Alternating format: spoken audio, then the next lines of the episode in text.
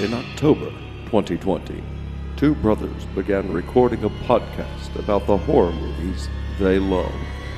All things seemed successful till they vanished in March of 2021. Now they have returned. The same, yet somehow different. You're listening to Horror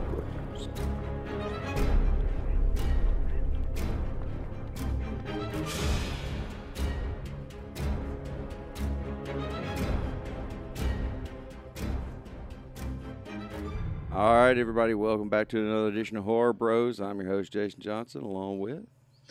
JT, what's up? What's up, man? How's everything going? It it's going. Uh, how was the uh, traffic jam that you had on the way into the studio today? Oh, it was uh, it was a little bit of a bitch, but it's okay. I, you get used to it here. It happens every day. and there's construction going on. Then some idiot goes and wrecks his car, and yeah, traffic gets backed Wait. up for a mile and a half. Wait, you're living in Louisiana now? And no, no, nope. San Marcos, Texas. So we were uh, delayed a week due to just kind of scheduling conflicts. I do Yep. have quite a bit of uh, some some news and reviews to get through here. Yeah. Um, I got three reviews actually, just quick reviews of newer movies, movies Right. that came out this year. Uh, one skip and two uh, see it. One that was a surprise see it uh, for me. I didn't know how I'd feel about the movie, but Yeah. uh, the first one, the skip it, we'll go ahead and get it out of the way. The last voyage of the Demeter, Yeah. and it's not not boring for the reasons you think it would be boring. Yeah, it, for those who don't know, it's based on a chapter, the Captain's Log in Dracula. So you think it the possibility of it being boring is just because oh well we know where this journey's got to end. That's not the boring part. The problem is is I couldn't get over the boredom um, and the logical errors this movie makes. Yeah. I really thought the movie would be a tight 90 minute movie set in like one night and it's a race to the sunrise. Like, you know, like it's going to be like that kind of a movie. No, it's over several days. And they talk about how, like, obviously he can't come out in the daylight. We know where the fucker sleeps. Are we ever going to visit any of that again? No, we're going to hunt him at night because we're fucking stupid. yeah. We're on a ship where we could easily just be like, hey, here, here, here's where the devil sleeps. Good, stake his ass. yeah. Get it over with. And so the movie could have been this like tight movie because there are some twists with the characters that kind of uh, uh, put a twist on the chapter, so to speak. And that all could have been great. And it sucks that this movie is boring because it's well directed. The the effects for Dracula look good. They did try to do Alien on a ship, which I'm totally there for. And um, the performances are all good. The movie suffers from the one thing no horror movie can survive, and that is it's boring. Yeah. It's almost two hours. Boring. That's what And I was so- worried about with it, you know, for for the uh, obvious reasons. But then, yeah, and, and for some reason, you said a, a show on a ship. Uh, I just don't. It, it's too tight for me. And then, like you said, when you try and span it out over the days of a voyage, nah, I'm I'm done.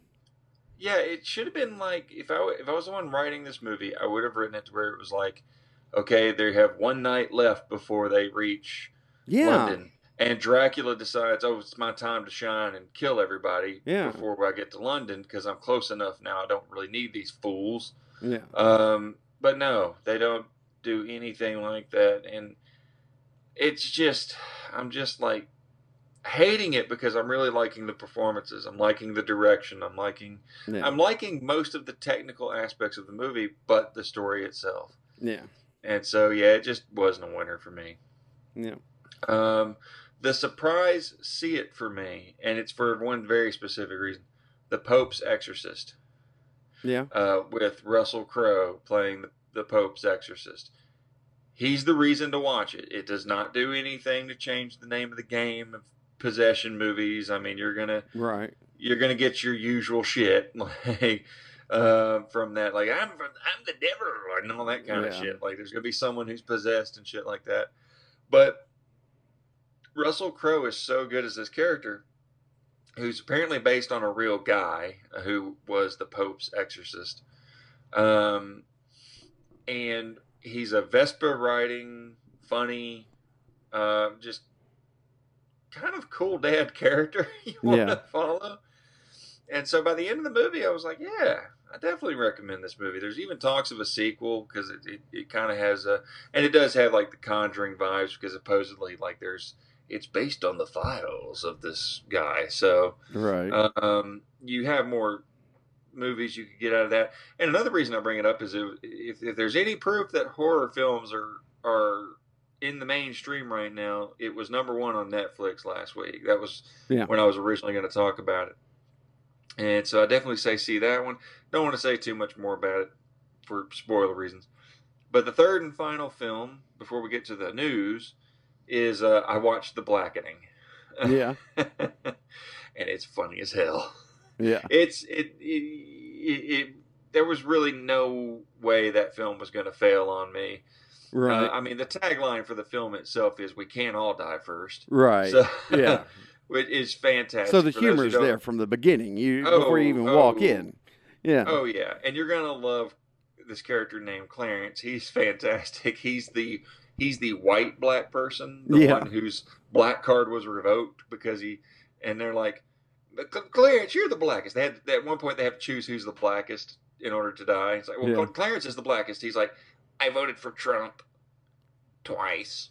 Yeah. and like and like just okay quick spoiler alert on this because i want to tell this joke is they choose him just out of fucking spite Like, right. he's not the blackest they just choose him and sure enough the, the basement they're in the door unlocks and clarence has to leave and he, he solemnly walks to the door opens it up looks at him and goes all lives matter And just Yeah. right. Um, that's just one of the many examples though of like they it's not just about facing the horror stereotypes.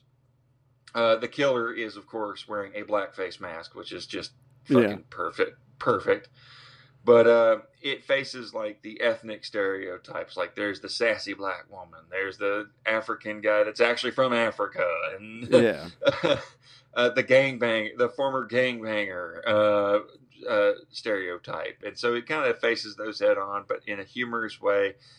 Um, you never feel like the important thing with this movie is, is is in the wrong hands. This could sound preachy. It could sound stereotypically preachy. Is what I mean by that, and it doesn't. It, it's very funny. It just faces these uh, uh, tropes you see in horror films. Uh, I definitely recommend it. Uh, see it for sure. There's talks that there may be a sequel to that that movie as well. I, I can see it, and I, I would definitely watch it. Uh, but now we're on to some movie news. Yeah. Um, Blade, ostensibly the first modern superhero film. Forget your Spider Mans and your X Men's. Came out 25 years ago. Damn. It's 25 years ago. I remember you were home on leave and we rented that movie Yeah. um, at the house, and that's when we first watched it. I uh, just wanted to acknowledge an anniversary there. Um, I'll be doing that for the next couple weeks too with my film choices. But Saw X has a new poster, which I think is really cool. It says "I heart Saw," except it's a literal eye, a literal heart, and a literal saw Oh wow. on the poster. Uh, looks really cool. Um, and now I've just got some release dates. Uh, first off, I was going to announce that this was happening on September 1st last week. It obviously has happened now. Peacock released over a hundred horror movies to kick off the fall season and the Halloween season. I'm really loving how everyone's picking up that horror films are the thing to watch right now, and, and Right. it's the genre to follow, and um, and they're cheap, so which is probably what needs right now. Yeah. Um, so that happened, and then I've got some release dates coming up. The latest Insidious, Insidious: The Red Door, will be heading to Blu-ray on September uh, twelfth.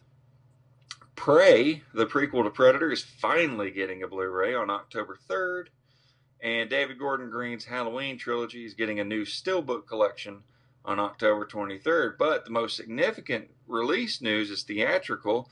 Uh, the Exorcist Believer has moved up a week to October 6th in order to avoid the real horror film of October 13th, Taylor Swift The Eras Tour, um, which apparently. The error, It- too. Yeah. I've But got apparent- a I've got a friend of mine that uh, her and her Uh. husband went. They they paid the thousand dollars a ticket to go see her, and uh, yeah, I mean they had a blast. I mean they're she's a she's They a bet it huge for a fan and thousand dollars. Yeah, it, and apparently it is a great concert. It was like three and a half hours long. She played every fucking song she ever fucking wrote, I guess. And Yeah. uh, um, and yeah, it was so.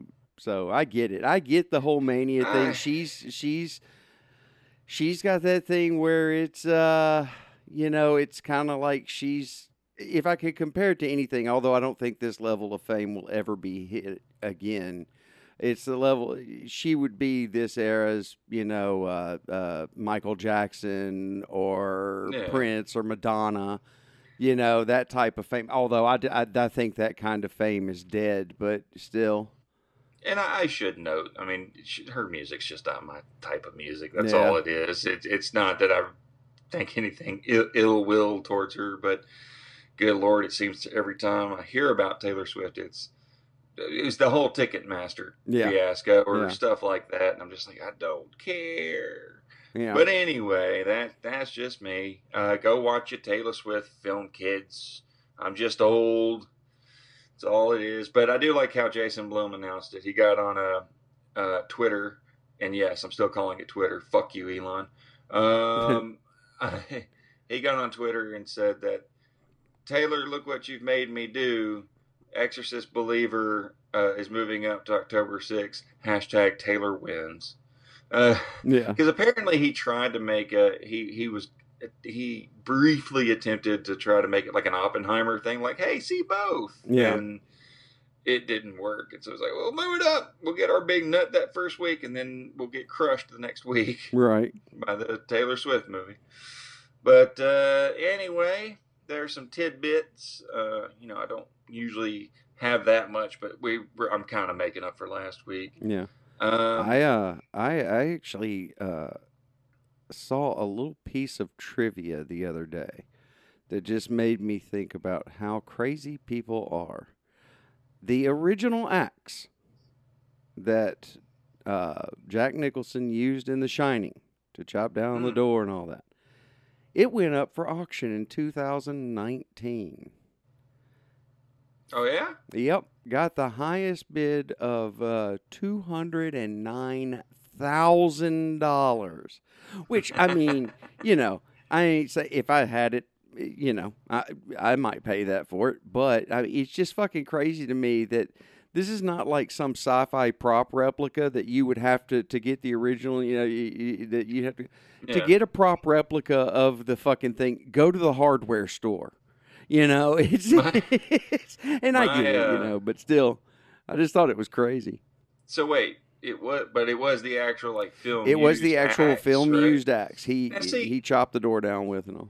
If I had the money, Yeah, I would do it, but with the stipulation that I donate it to an exhibit of some sort. yeah. Because my problem is, is these ass rich assholes. buy it. museum. Yeah, he no, gets the Indiana Jones. Yeah, uh, motto. It, it, because that's my problem is some rich asshole gets the, the thing and then it ends up in like their fucking vault or Yeah, something, and, they, no, no one ever sees it. That's one of my biggest problems with art collectors is that, that they end up throwing this shit in a vault somewhere and no one ever gets to see it. They never display it. They never put it on, you know, loan to a museum or anything. Yeah, that's one of my, my big things that I can't stand. Well, Jason, I don't even have to question who needs to go first. There's a movie that both of us did not see before this show. I think that needs to be the first uh, topic of discussion because I got notes. Oh Lord, you want me to delve into this show for? uh, Yes. Yeah, this uh, crazy shit show. Uh, so yeah, th- for this, well, for last week, but you know, obviously we moved on to this week. I uh, chose the film and uh, and watch the film, The Devil's Rain.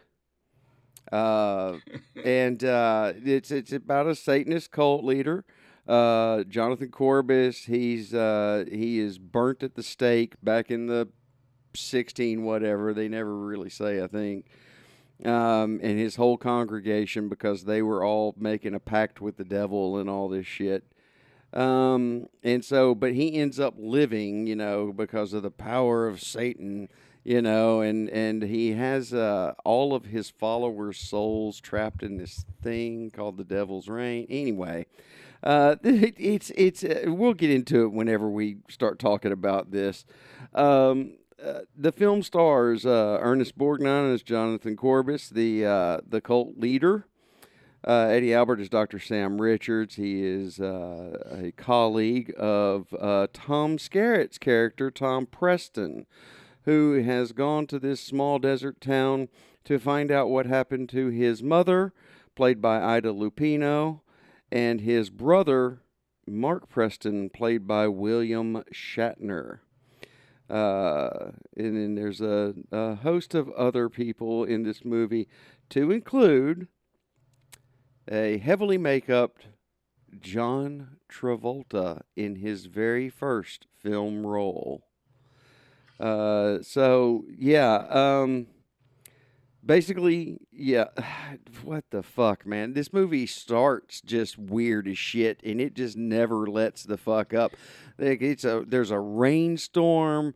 Uh, Shatner and Lupino have not gone missing yet. They they they're sitting there arguing over this fucking book that they have been entrusted to hide uh, from this from this cult leader guy. Then all of a sudden, um, he uh, what is it? Uh, uh, his father shows up uh, and starts to tell them a message of you know bring me the book, you know bring Corbis the book, and then he fucking melts, uh, which is fucking wild. We find out why later. Uh, yeah, it's it's a crazy fucking film. So when I finished the movie, I knew I had liked it, Yes, but I could not tell you fucking why I liked exactly. Until I thought about it a little bit more. And the two primary reasons is you are getting primo Shatner when he's on screen. Oh, fucking a yeah. I mean, th- this is between television series before the uh, movies for of Star Trek, and Yeah. and he just that dude doesn't know how not to go hundred percent. Yeah, real quick to Uh, let people know, just so Yeah. I, I forgot to say, this was um came out in 1975, rated PG, uh, and it uh, was directed by Robert Fuest, uh, Foist, I don't know, and writer uh, Gabe Essoe and two others. It does not tell me who the two others were. James Ashton and Gerald Hopman. All right. I knew you would know that. Um, yeah, the the fucking uh, shat hits the fan for sure, especially when he's Amen. being tor- tortured. Um, but Yep. the second reason I like this movie is the other one who showed up to fucking play was Ernest Borgnine as yes, he did. um, as Corbin because this is a dude who's like, I know how to look like fucking Satan himself, yeah, but you won't take me seriously. right. Uh, And then they throw that fucking latex makeup gig onto him, and holy Yes. shit. And oh, if you want to see people melting, this Yes. is the goddamn movie for you. Particularly the third fucking act. They fell in love with their melting effect. Yes, Which- they did. Which, for an extremely low budget movie as this one was, does not look bad. No, it doesn't. Um, That's what surprised me was it was it actually looked really good. Yeah. Um, but yeah. Uh, Now, so here's an interesting uh, little tidbit for you. So finally, in 2010, Ernest Borgnine was still alive. and he's doing a panel and he pr- decides that I guess he's safe enough now. It's been, you know, 40 almost 40 fucking years he can say it that uh, this movie was uh, financed with mafia money and he never got paid to do it. They never got him his money. Um, yeah, he died in 2012 at the age of 95. Yeah. Uh, Yeah. Ernest Borgnine, which if you ever saw anyone who never saw what he look him up, you would not expect him to live past 40. No. Uh, by no. the way, he- never. he looked. Um, yeah, he also revealed that there were like several odd occurrences and incidents on set that like made him never want to make another film uh, related to Satanism ever again, which he never did. Uh, he made other films, you know, like cool indie films, like he's in Escape from New York, for example. But Right. he he's like, so that happened, and also like the technical consultant for this movie. I, I bet you had this fact uh, loaded. For sure, it was uh, Anton LaVey. Bum, bum, bum. the very uh, creator of the Church of Satan. Yes, he. And he's in the film also. He he he's he got this weird helmet shit on. Yeah, Yeah. I noticed Um, that, and I, and I love how like everybody was afraid of Anton LaVey at one point, and then years Yeah. later, years later, he's like, "This was all for fucking show." Yeah, it's was all for fun. It was bullshit. It, it, it, it technically, and, and even today, if you go to the the Church of Satan website and you look up the like, I think it's the Ten Commandments of Satanism. It's Mhm. basically basically it's a moral code for atheists to live by. Truly, it is just atheists. It's it's it's it's hilarious. And So- honestly, their moral code includes a lot more shit in it that you would think Christianity's moral code would have in it. uh, one of the actresses actresses in the film, uh, Joan Prather, who plays Julie, uh, Yeah. who's Tom, I guess Tom Skerritt's like wife or girlfriend Wife. or Wife. wife. Yeah. Okay. And like she has these like premonitions and shit, and that's another Yeah. thing that gets her and him to go look for uh for Shatner. Um, she gave uh, Mr. John Travolta, who is barely in the movie, by the way, it's just Yeah. known as his Yeah. first movie. Uh, she gave him a book on the set of uh, Yep. The Devil's Rain called Dianetics, which, Yep. for those who don't know what that is, that's the book of Scientology. yep, and that's the book that started it all. Uh, and it, uh, it, which is, uh, people have pointed this out several times on several different websites about this movie, is how it's hilarious that John Travolta started in a cult film in which he got introduced by a book that got him into a cult.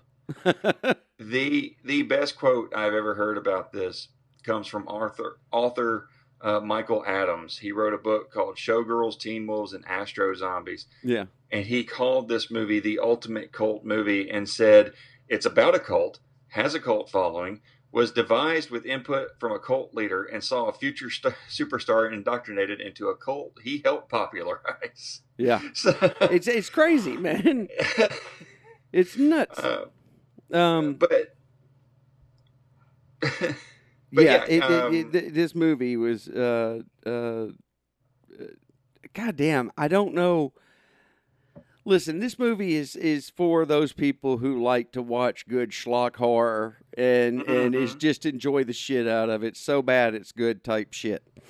Um, Oh, yeah. and plus it does.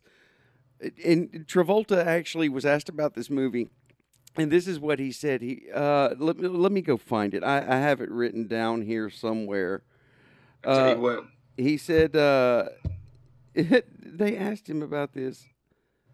Uh, goddamn, everything I'm, I've got on my notes here is all Anton LaVey. It- it- it- listen, folks, if you don't know anything about Anton LaVey, go look the dude up. It is a very interesting uh, story that because he did write the Satanic Bible. He was known heavily for this.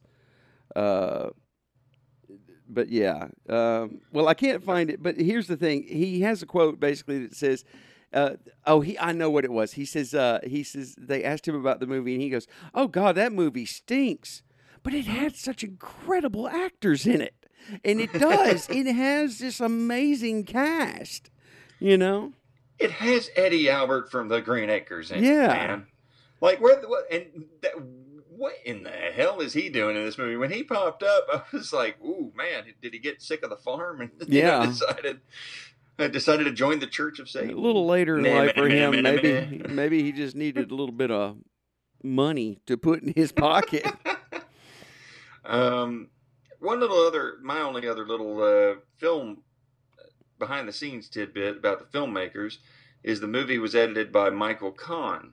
If that name doesn't sound familiar, Michael Mhm. Kahn would later go on to have a long collaboration with Steven Spielberg and we get nominated for films such as Raiders of the Lost Ark, Schindler's List, and Saving Private Ryan. Yeah. So, kids, just know if a, one film if one film doesn't work out, the the the next billion will. So Yeah. Yeah. because Michael Kahn is only one of the greatest living editors in the world, Yeah. and he tried his best with this movie. He tried. He did. He did. You could and tell did okay with it. I mean, it does have. You could you could tell with the third act though that he was just like, I have no more melting footage. yeah. I'm just gonna have to cut back and forth and back and forth and back. A lot of the reason Shatner wasn't in this movie uh, as much as he he could have been was uh, that he had to leave production for three days because of a Star Trek convention he had agreed to go speak at. um, That's perfect. yeah, Even before the movies started, he's already having to go to deal with Star Yep. Trek. Yep.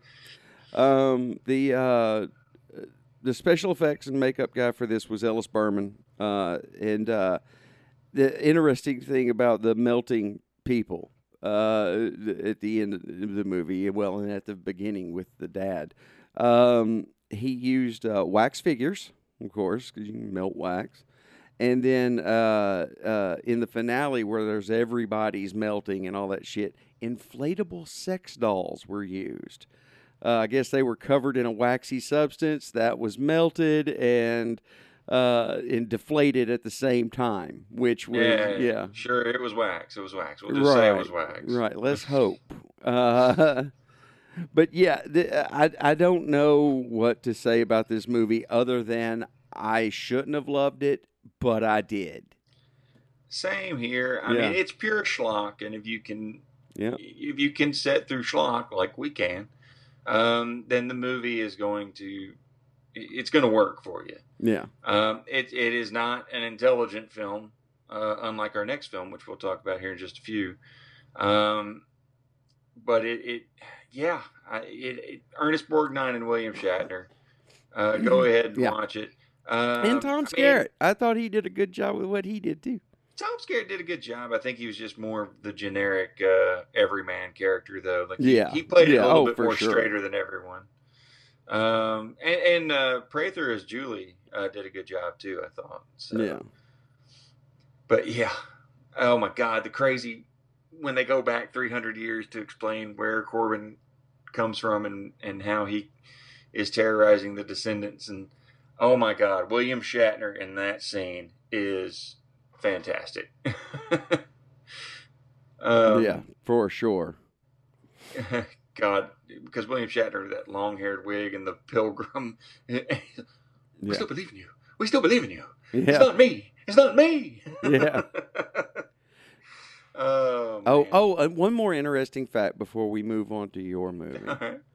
Uh, uh, Shatner swears up and fucking down that the the uh, Captain Kirk William Shatner mask used uh, for Michael Myers was not cast out of uh, the uh, cast for this film's makeup. However, if there is a picture, and I'll send it to you so you can throw it up on the blog. There is a picture of him in this fucking movie that where they've already blacked out his eyes because he's become possessed, and uh, it looks like the fucking mask from the movies. I don't think there's any way that with after he had his makeup and all on that this was not the cast used for that fucking mask. I know the image you're talking about, and yeah, I mean, very possibly it could be. I mean, hey, if, if Shatner claims, I'll I'll go with what Shatner says, but yeah, it, it's it looks a little too similar. Yeah. Uh, Yeah. for it maybe not to be that. Um, but anyway, Devil's Rain. If you like schlock B movies, hey, have a go go have a blast. with it, 'cause Absolutely, absolutely. And I don't know why you could not find it on Shudder because when I went to Shudder, it was still there. So I looked up and down, and yeah, it it, it would not pull up for me. Hmm, So I don't know what, odd. what happened there, but um, uh, and if it if by some chance you can't find it on Shudder, uh, it's it's on Pluto if you don't mind ads and stuff like that. Yeah. So, um, but anyway, Devil's Rain, check it out. So let's fast forward the clock a little bit uh, to 2022 yes, just last year. A writer and director who's on an upward trajectory in his career uh, creates his third directorial effort. It's writer and director Jordan Peele, and the movie is Nope. nope. Um, the movie uh, basically it stars Daniel um, Kaluuya. I think I'm saying his name right. Um, uh, Keke Palmer, uh, Steven Yeun, um, Brandon Perea, Michael Wincott, and Keith David. Uh, movie is basically after encountering a encountering a UFO. Uh, OJ and Em. Haywood, who own a horse ranch made to raise horses for films and television, they try to set up a camera system in order to get what they call the Oprah shot that will get them enough money to keep the ranch afloat and maybe make them famous as well. However, what happens when one uh, when one gives in to trying to make a quick buck while trying to exploit the spectacle of something that could prove to be dangerous for all involved?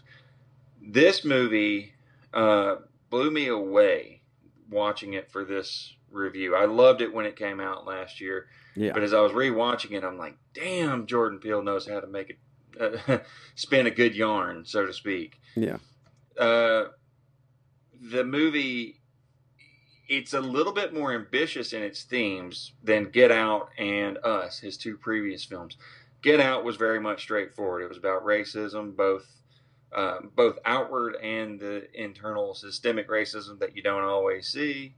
Um, and then Us was about class uh, class in America and how one class can hold down another, not necessarily intentionally, sometimes very intentionally, simply because they don't want to give up their positions of power. Uh, this movie deals with spectacle and fame and how we're obsessed with it. I mean, today when something bad happens, you don't immediately think to go to the authorities. You pull out your fucking phone and start recording right. um, because you think, oh, this will be a good YouTube video or a good tweet or something like that. Uh, Keke Palmer's character Em, the uh, one of the the brother sister combo, she actually at the beginning of the movie, when she introduces herself to people on set, instead of talking about what they do with the horse ranch, she's like, "I'm on YouTube, Twitter. I do this. I dance on the side. I do this." You know, she's saying all this other crap. Where OJ, which is Kaluuya's character, afterwards says, "You don't need to bring any of that shit into here. This isn't about that. We're, we we need you know we got to make money for the for the ranch, and you're not helping out because you're not making this a priority.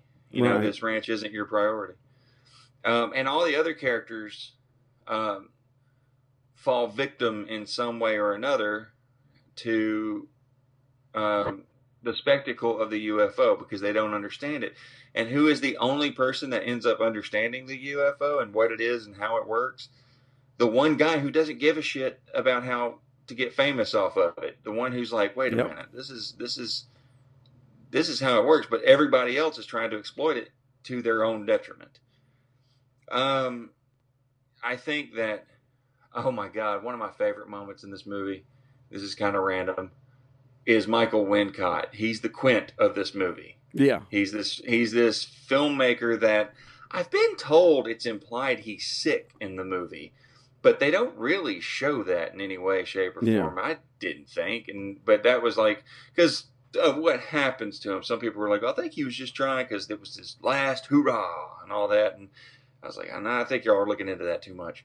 Uh, he's just the Quint. He wants that impossible shot, and it's, Right. That's his Ahab moment. That's you know but whatever his rendition of one eyed purple people heater is one of the most fucking terrifying renditions of Yeah. that song just the there's a one eyed one horn purple people heater and uh and michael wincott he's like one of my low key favorite character actors. If if you Yeah. don't if you want to know what he one of the films he's most famous for, go watch 1994's The Crow. He is a fantastic villain in that movie. Um, how do you feel, boy?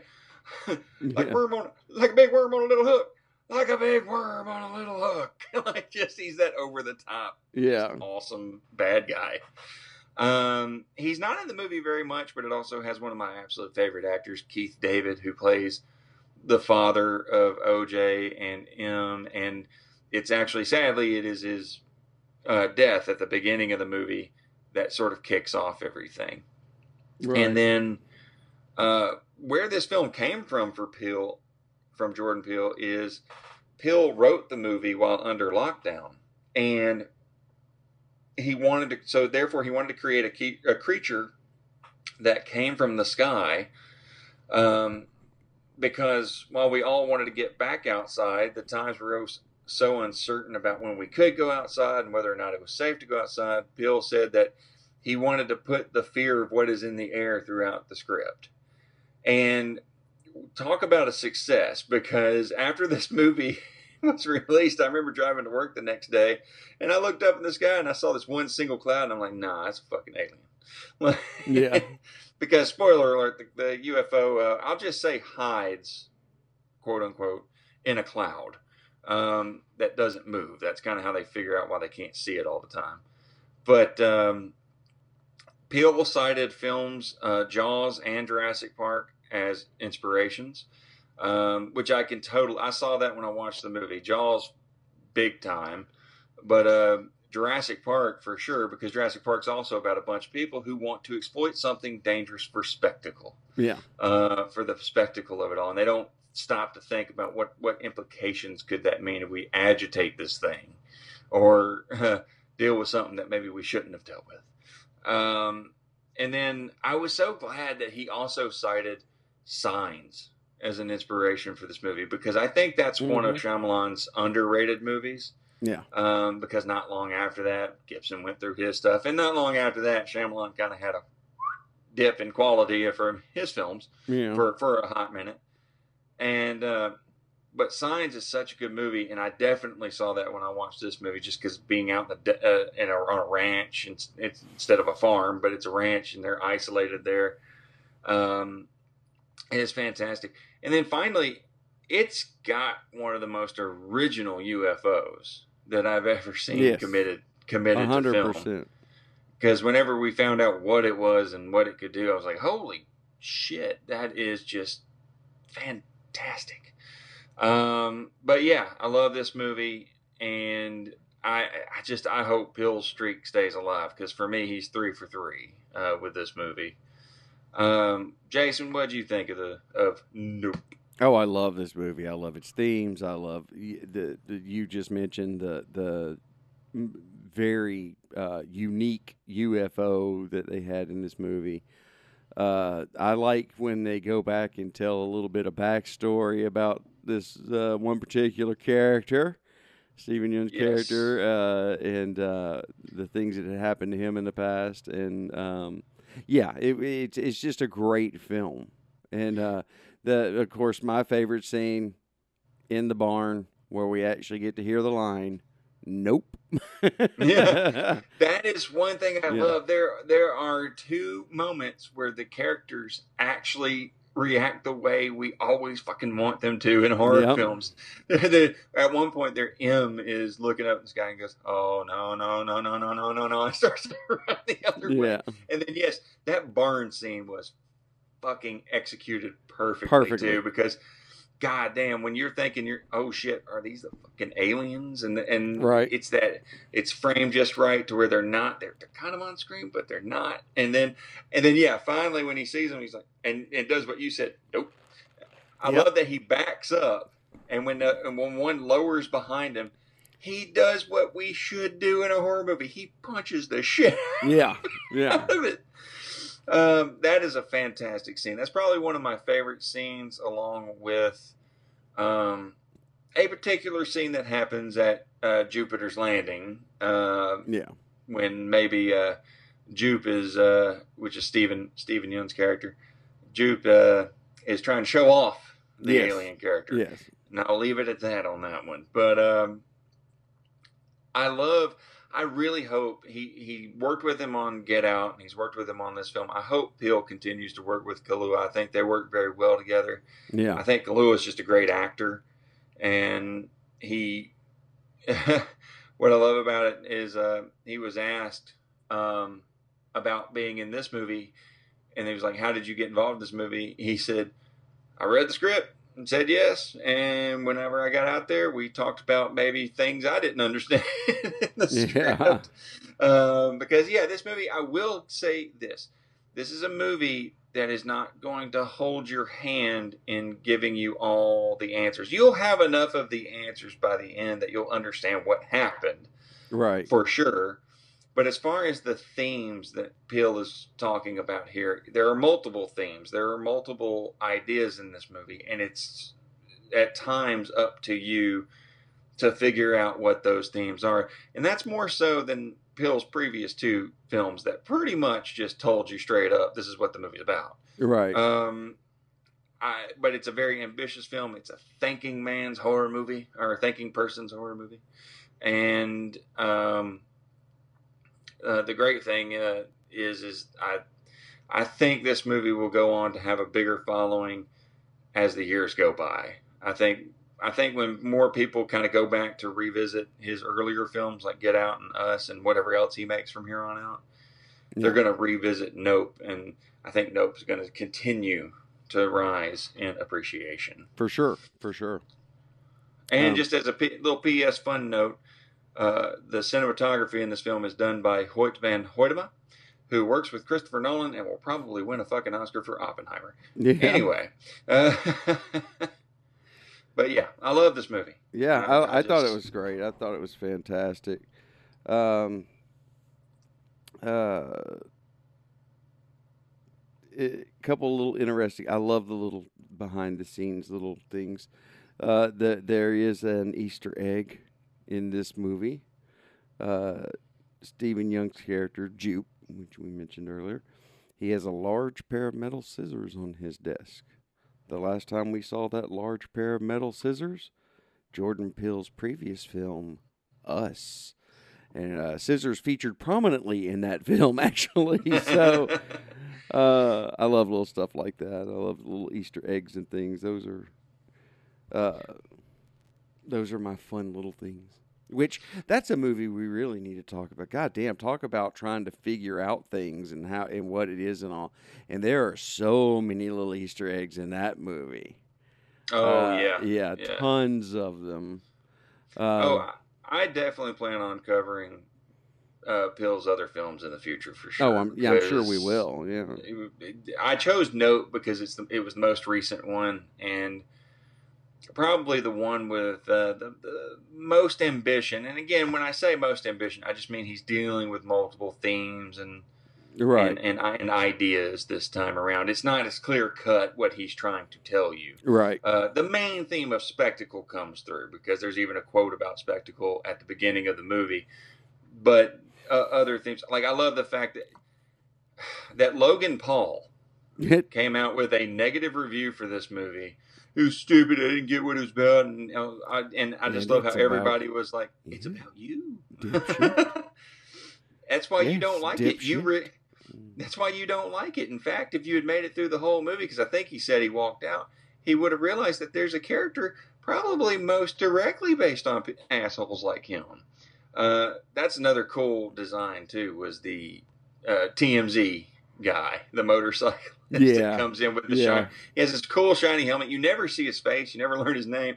And I love how, in a horror movie voice, Em says, "Oh my God, guys, it's TMZ." Like, like he's a fucking monster Yeah. himself. Yep. Um, but yeah, we'll definitely get to. Uh, I digress. We'll definitely get to uh, Peele's other other films for sure, especially Us. I, I definitely want to talk about Us. I actually want to talk about Us because I maybe have seen that film twice. Yeah. I just haven't had a chance to revisit it as much as I would like. Um, Yeah, I, I I love that movie. I, I in fact I may even have uh, one day in October, whenever I'm sitting around watching scary movies, I may just have a Jordan uh, Peele day and watch all three Yeah. films. Um, I can't believe it's been six years since Get Out. Like Yeah. that film feels like it came out yesterday. Jesus. Yep. Um, but yeah, so there you go. One crazy, schlocky, fucking whacked out hell of a movie, Yeah. and then one intelligent, ambitious Great. film with a message. Yep. We're covering both spectrums here on the show today, uh, ladies and gentlemen. Yes.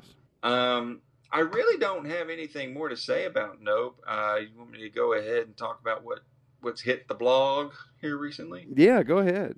Go ahead. All right. Uh, for uh, once again, our blog is horrorbros.blogspot.com. I may buy the do- domain one day, but I'm not.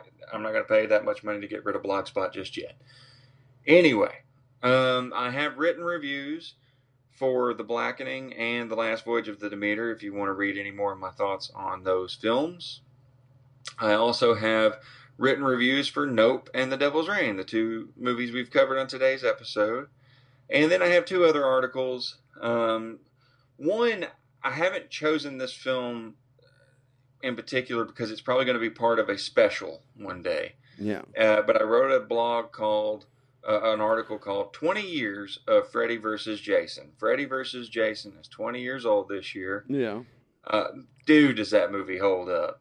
There's some uh, computer effects work that maybe, you know, is very 2003 janky.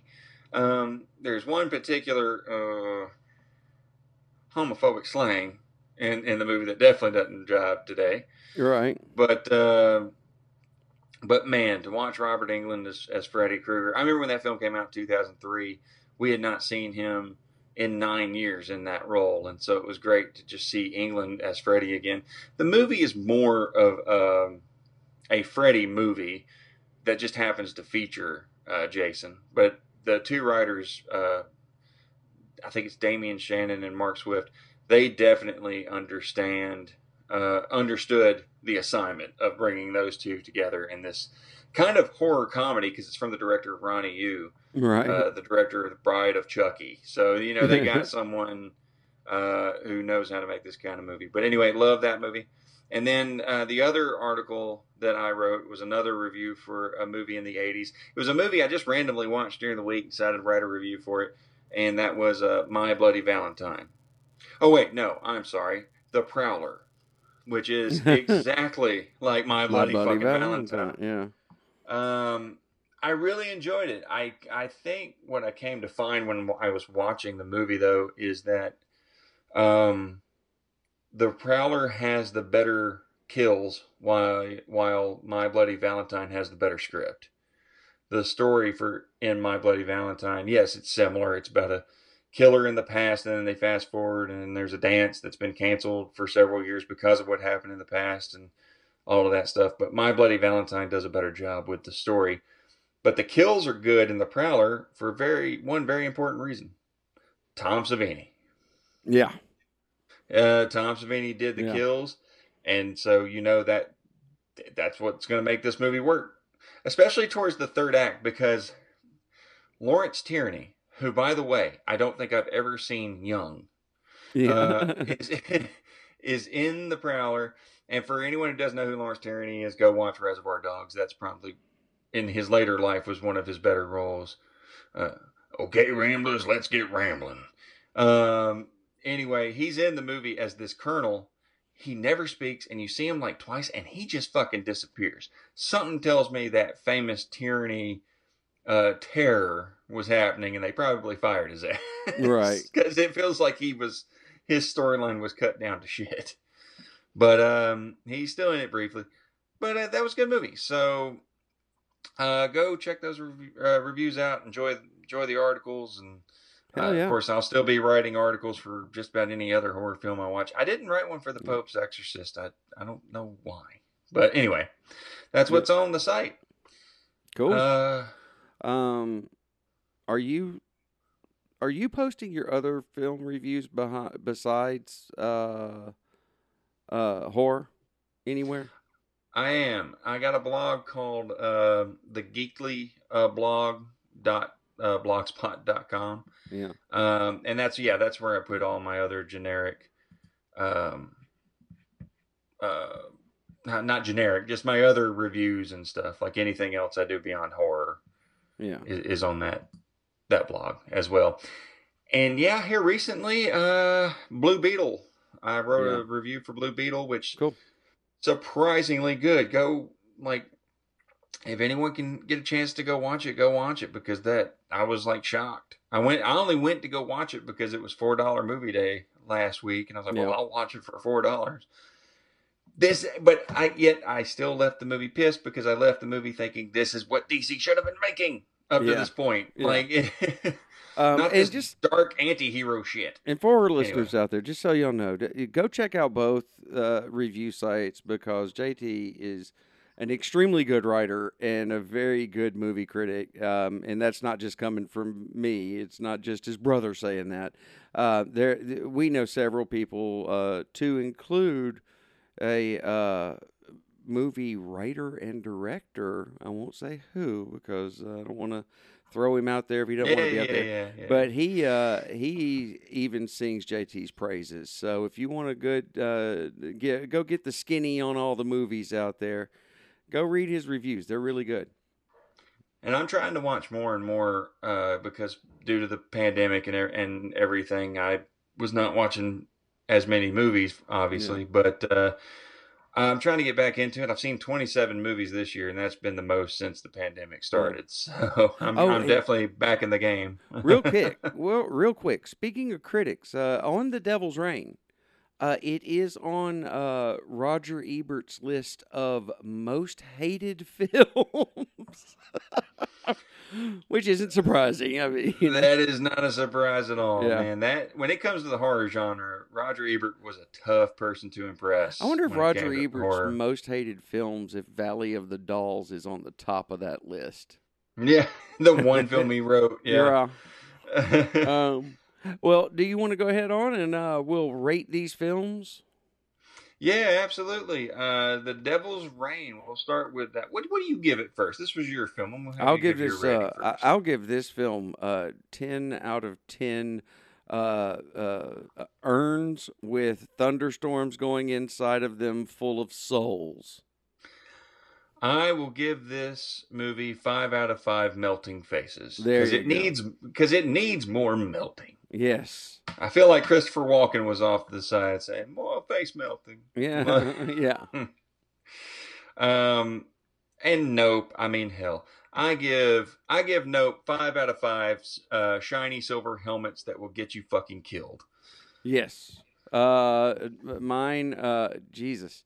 Uh, what do I give this movie? Uh, I'm trying to think. It's, uh, oh, I, I mentioned it earlier. I'll just do that. I'll, I'll give it ten out of ten pairs of scissors that appear in multiple films. there you go. Um, I yeah. I also these- my my alternative was I give this five out of five Gordies. For yeah. the people who've seen the movie, they'll know what that means. You know, and here's the funny part. I came out of the Devil's Rain thinking, okay, this is the first time I'm going to actually take a couple of couple of points off of a film's rating. But the more I thought about this movie throughout the two weeks, you know, between uh, last episode and now, it, the more I like the fucking movie. I don't know why. It just It, it, yeah, it was very weird to to write the review for it because I at the end I did have to kind of cop out and say, look, I like this movie, but I can't exactly tell you why. yeah, And then I, I came to the conclusion it's Borgnine and, and Shatner, but yeah. I it's think just it is. I something think we're about looking. the movie. Yeah. I think we're looking at uh, Shatner in a piece of film that's not Star Trek and it's not T.J. Hooker. It is just uh, him in a film, and it's uh, it, it- Shatner at his finely, finest. You know, it's a real Mhm. Shat show, if you know what I mean. Uh, uh, uh, but um, so, do you have any idea what uh, what you're going to do next week? Oh, yes, sir, I do. I'm going back in time, my friend. 35 years, in fact. I may have mentioned, uh, I think I mentioned that previously. Uh, Yeah. 35th anniversary this year of a time when the circus came to town. And Okay. the clowns from outer space Killer started clowns from outer space. Killer clowns from outer shit. space. Yeah. 1988, uh, a movie that is celebrated at Spirit Halloween stores everywhere. Uh, Yep. there is killer merch at Spirit Halloween stores all the time, Yes. and uh, it's just oh, I fucking love this movie. This is one you introduced me to. Yes. I think this is one. One of we my favorite cult classic films. Is this one where we had it recorded somehow? I may because have, I want to, yeah. I want to say I watched it multiple Yeah. times that way. when I was a kid, I would I would have uh, HBO running constantly, and I would take a, a VHS, put it on long play, like six hours, you know, worth of film, and put two or three movies on one uh, one tape, and I'm and I'm I had to have caught this movie at some point because it played a lot on HBO. you doing that uh, was also how I saw, and this is random as hell. Just just popped Yeah. into my head. You talking about recording? That's how I saw Gleaming the Cube multiple Yes. times because you had that on tape. And oh my god, dude, that movie fucking holds up. Where is the 4K release of it? I want it now. Yes, I want Gleaming the Cube. I actually heard that movie's been released under another name too, and I can't think of what it was. I have to I see if I can find too. it. I tell you what, what is the name of your film if you've got one? Uh, I'm going to up. go 30 years after you. Uh, from 1988 to 2018's A Quiet Place. Nice. I love this movie. I can't wait. Uh, plus, it's got Jim in it, and uh, from The Office, Mhm. and you know, uh, anything with with John Krasinski in it's going to be good. Just to give you an answer to your question, Gleaming the Cube is also known as A Brother's Justice Nice. and Skater Die. Not Which- Skater Die. That's the one I had heard of. Yeah. Yeah. Oh, and it's known in the Philippines as Challenge to Win Again. What the fuck does that mean? Uh, who knows? This must be Hey. a translation from Tagalog. Let's just put it this way: Gleaming the Cube. It it, it may be uh your generic uh, brother has to avenge his adopted Vietnamese brother's death, but Yeah. uh, but you've never seen it this way, as That's Joe Bob right. Briggs would say. That's right. uh, it, it, yeah, Gleaming the Cube. Not a horror film, but still a uh, horror bros recommendation. Yeah. Yes. Yeah, for sure. I give it five out of five Tony Hawks. Yes, yes. Who's Uh, in the movie? I give it five out of five. Uh, uh, uh, ra- uh, pirate radio stations, which we don't even get until Slater's next film.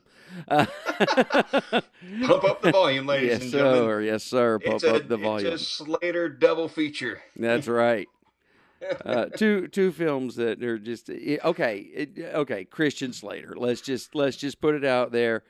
Not the best choices in, in film roles. Could have been more than what he was, but still a great actor. Uh, and- Fantastic actor. uh, and there is a horror comedy. yes, that I was just That- fixing to say. If you Oh, want to bring this back to horror, bros, one of the best films ever made, Heathers. You gotta watch Heathers, people. Uh, Absolutely. It's the anti 80s teen movie, 80s teen movie. Right.